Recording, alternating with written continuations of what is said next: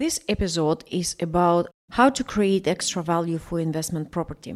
I am an international property investor. Seven years I've been investing in UK and I've learned the structure for foreign investors, how to invest in UK correctly, how to take step by step to integrate your financial strategy and to select the right properties.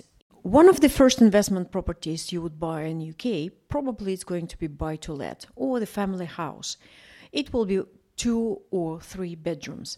When you find a house with two bedrooms and one of the bedroom will be big enough to split it in two, you will directly raise the value 10, 15, sometimes 20,000. The UK valuation system for the houses is based not on the, how many square meters or how many square feet in the house, it is based on the amount of bedrooms. Of course, if bedrooms are big enough or smaller, the price will slightly matter, but very important how many bedrooms in the house officially. You don't need any licenses to split one bedroom into two.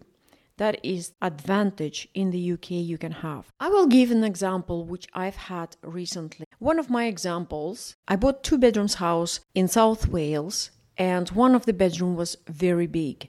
I could create two bedrooms and it cost me about 600 pounds and it straight away raised the value around 10,000. But I did not sell the house. I kept it. I rented it out and in 4 years the price have been doubled.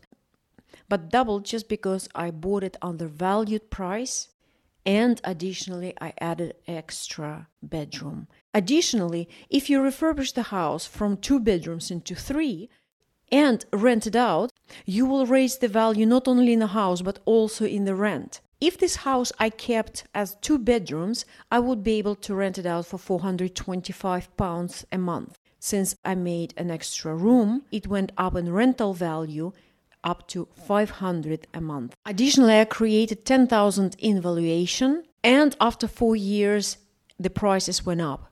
So in total from 65,000 which invested initially from the purchase and the refurbishment in 4 years house have been valued 110,000 pounds. If you like to have more information about your personal case, or you already moved in the UK and like to know more about the system and start your investment portfolio, you can find the link in the description of this episode, where you can book appointment for 30 minutes consultation.